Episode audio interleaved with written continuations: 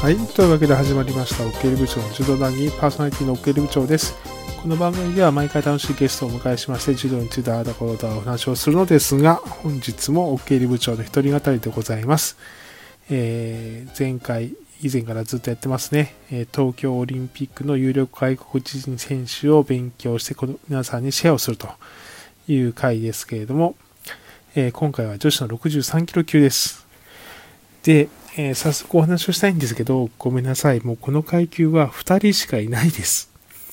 そう、もうファンの方ならご存知の2人なんですけど、それ以外もいろいろ引っ張ってこようと思ったんですが、もうこの2人しか挙げられる人がいないということで、今回はもうたった2名の、紹介になりますけどお許しください。まず1人目はフランスのクリス・アグベヌニュー選手。ワールドマスターズと世界柔道優勝してます。今年入ってもう有名ですね。左組みからの払い巻き込みが強烈です。で、あとはですね、裏投げからの移り腰、あと、支え強くみ足なんかも効きますね。あと、最近結構寝技にも力入れてる様子で、亀の相手に対して、ネクタイチョーク的なものとかもやりますしね。非常に強い、もう優勝候補筆頭。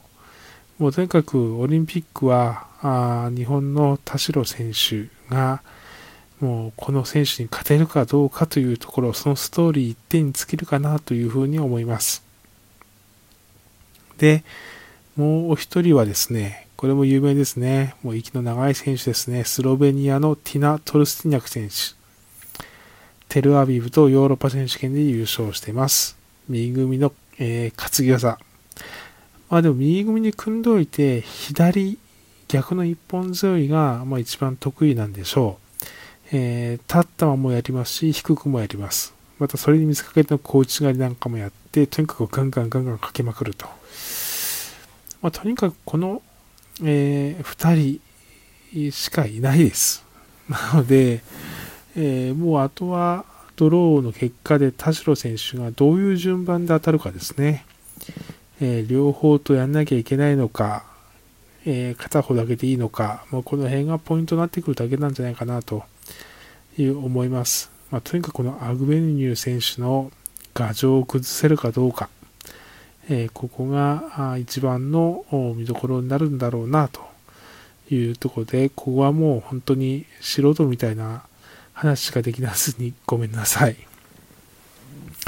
当日ですね、もう少し詳しく田代選手がどういう展開になっていくのかなみたいなことは両エリア社員と別途動画で話をしたいと思いますので、楽しみにしておいてください。はい、ではもうこれはもう最短の、収録になってしまったかもしれませんけど、以上になります。今日も楽しくお話できました。ありがとうございました。それまででございます。